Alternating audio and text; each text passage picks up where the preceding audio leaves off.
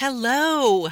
Well, it's been a minute since I've recorded a new episode, and I wanted to let you know what's going on. I'm writing a book, two actually, that will be published this year. I've heard from some of you that you're furiously taking notes as you listen to the podcast episodes. Some of you have even printed off the transcripts and are highlighting them and putting them in a binder. I love this so much, and it has inspired me for book number two. So what you've been asking for, it's coming. Now, that said, I will be recording a new episode soon and we'll get back to a regular schedule. In the meantime, if you're interested in hearing about the book and knowing when it's coming out, be sure to go to Trisha Zody dot com and get on my email list. You'll be the first to know. Now, here's the episode you came for. Hi, friends. It's Trisha Zody. Welcome to my podcast, Another Beautiful Life, Restoration of Mind, Body, and Spirit After Brokenness. I am so excited that you're joining me here today as we walk this journey together. I believe that God is extending out His hand, offering each one of us the opportunity to be guided into restoration. I also believe that with restoration comes freedom, adventure, and great hope. These are the things He's calling us to. And I'm glad we can do this together. Hello, friends. Welcome to episode number one hundred eleven, The Power of Pause. Can I start by asking you a question, friend? How often do you feel like you're out of control of your emotions? How often do you feel upset, irritated, or annoyed with someone or something? Or feel emotions such as sadness, anger, fear, or shame come up that end up ruining the next hour or the day or maybe even the whole week. All day, every day, we have all kinds of emotions that we experience. God has beautifully created us in such a way that we have the capacity to feel all of them. There are twenty-five distinct emotional states that can all get mixed together and then nuanced into approximately thirty-four thousand different emotions, according to neuroscientists. That's a lot of feels possible in a day. And you can just imagine how exhausted you'd feel at the end of the day if you entertained each one of those emotions. Perhaps you don't have to imagine. Perhaps you're already feeling the effects of being ragdolled around by those emotions all day, every day. But here's something interesting to consider. According to brain scientist Doctor Jill Bolte Taylor, the experience of any emotion only lasts just ninety seconds. After that, feeling the emotion is a decision of the will, and we do that by attaching a thought to the emotion. In Doctor Taylor's book, My Stroke of Insight, she says, when a person has a reaction to something in their environment, there's a ninety-second chemical process that happens in the body. After that, any remaining emotional response is just the person choosing to stay in that emotional loop, end quote. She explains it like this, quote, something happens in the external world and chemicals are flushed through your body, which puts it on full alert. For those chemicals to totally flush out of the body, it takes less than ninety seconds. This means that for ninety seconds, you can watch the process happening, you can feel it happening, and then you can watch it go away. After that, if you continue to feel fear, anger, and so on, you need to look at the thoughts that you're thinking that are re-stimulating the circuitry that is resulting in you having this physiological reaction over and over again, end quote. She's suggesting that chemicals get flushed through our bodies that we experience as a particular emotion, but that they will pass in about ninety seconds unless we attach a story to them. Make them mean something, and thus keep them alive. If we let them, our emotions are very short-lived. I think this is fascinating. The way God made you and me is fascinating. And the more you know and understand how your brain and body work together, the more you're aware of the power you have over what you're thinking and feeling. Your eyes are opened.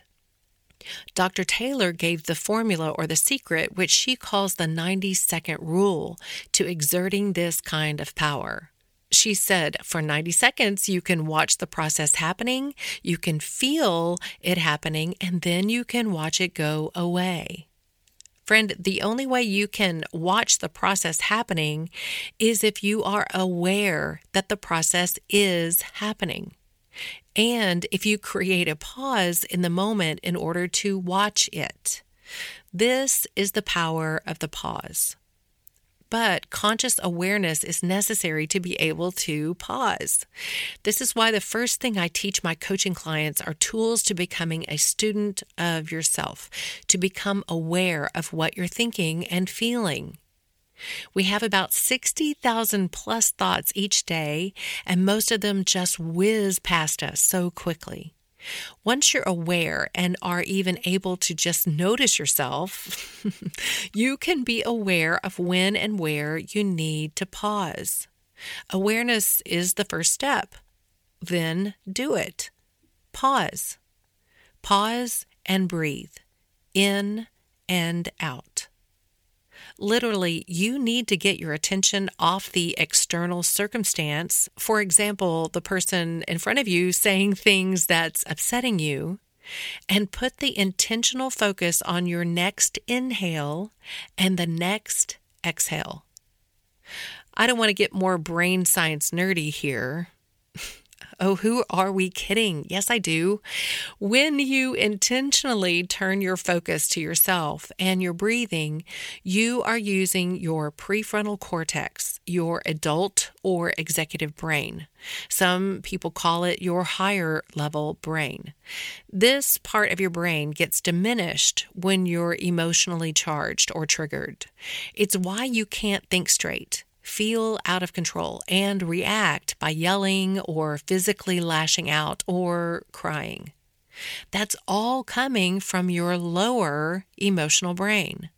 By making a conscious decision, decision-making comes from the prefrontal cortex. Remember, when you make a conscious decision to focus on your breathing, you're elevating that higher brain and calming the nervous system.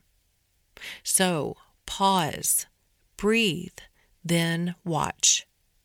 Watching just means you're processing the moment.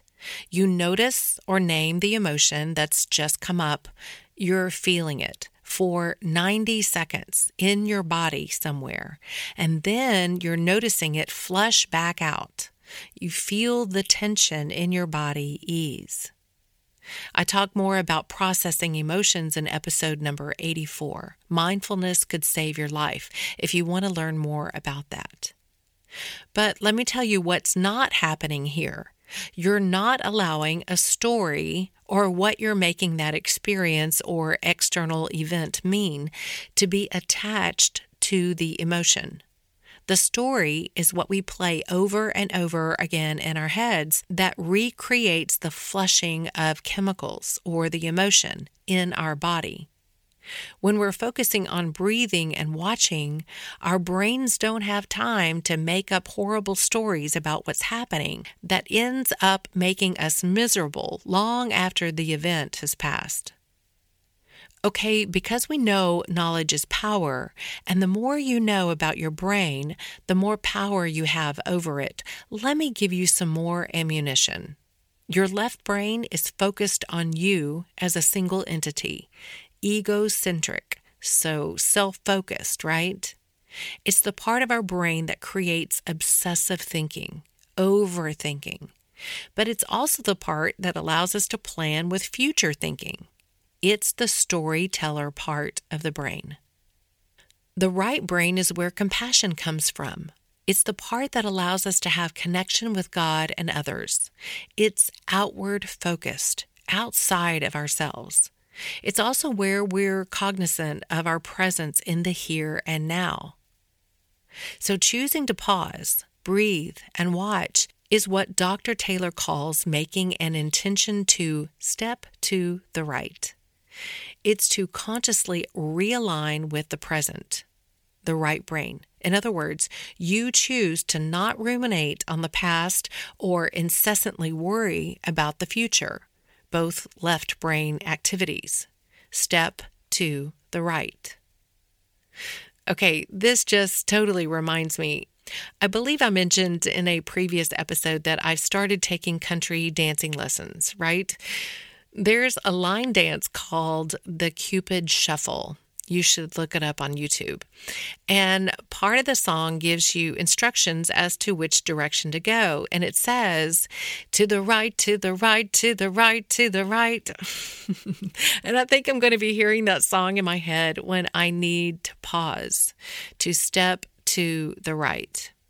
Okay, maybe don't look up that song. It'll probably be stuck in your head too. Or maybe that is a good thing. A client asked me the other day, Trisha, how can I become more emotionally even like you when dealing with the people around me? How do you do it? And this is what I told her. I constantly think this thought, which, by the way, comes from my core belief system, meaning this is a thought I firmly believe to be true and practice often. I think that people are just doing the best they can with the brain they have. This is just extending grace, because I understand that people are wounded for many and various reasons, and we're all just acting out of those unhealed wounds as people, Christians and non-Christians alike. We've been doing it for so long that perhaps we're not even aware of what we're doing, and or we don't even know that we can be any different. Extending grace is always a choice. Being open enough to see beyond the surface actions or behaviors of others is a conscious choice. I remember when the Lord was just teaching me to do this, probably twenty-something years ago. The words that kept coming to mind when someone had done or said something that normally would have upset me were, look deeper. I translated that as, there's so much more going on than what you can see on the surface. This is not the point of this episode, but this is kind of where the thought of, what if their behavior, actions, or words are not about me at all? What if it's more about their own insecurities or unhealed wounds comes from? You can hear more about this on episode one hundred five, How to Take Criticism. The point is, though, that in doing so, it pulls you out of your egocentric, emotionally driven response, pulls you back as more of an observer of the situation, and helps you pause to consider. You must use your higher level brain to do all this. Then your emotional brain is not running the show. You're not reacting to the words or behaviors of others, screaming and yelling back, saying things you don't really mean, storming off, slamming doors. And you're not letting your mind attach a harmful meaning to the event that plays over and over again in your head, creating that flush of chemical through your body over and over again. Socrates said, the unexamined life is not worth living. So I'm not going to take that as literal, because all life is worth living. What I might say is that the unexamined life is not the Zoe life, John ten ten, the abundant, joyful, peaceful, full, content life that Jesus intends for you and me to have. And that's because to live in abundance means that you must be free from the strongholds of lies that you're believing and living out of. So friend, there's power in the pause because it allows us to examine, to watch our lives in the present moment where there is stress or strife, pain, or an unexpected event, so that we are not entertaining any emotion that keeps us from an abundant life. The pause offers a mindful way to handle whatever comes in a calmer, healthier, more emotionally mature way. There's power to choose, to pause, and step to the right. Pausing in the heat of the moment or at the height of emotion is not something that we naturally do. It's something we learn. If you'd like help here, I'd love to be your life coach and help you walk in that Zoe life God intends for you. I've put a link in the show notes for a free thirty-minute call just so we could see if we're a good fit to work together and show you how life coaching would work for you. Also, don't forget to get the free downloadable guide that complements this episode. It has a few prompt questions that will help you personally walk through some of the things I've talked about today. The link is in the show notes. It's like a little life coaching at home. Have a wonderful week, friends. See you next Wednesday for the next episode of Another Beautiful Life.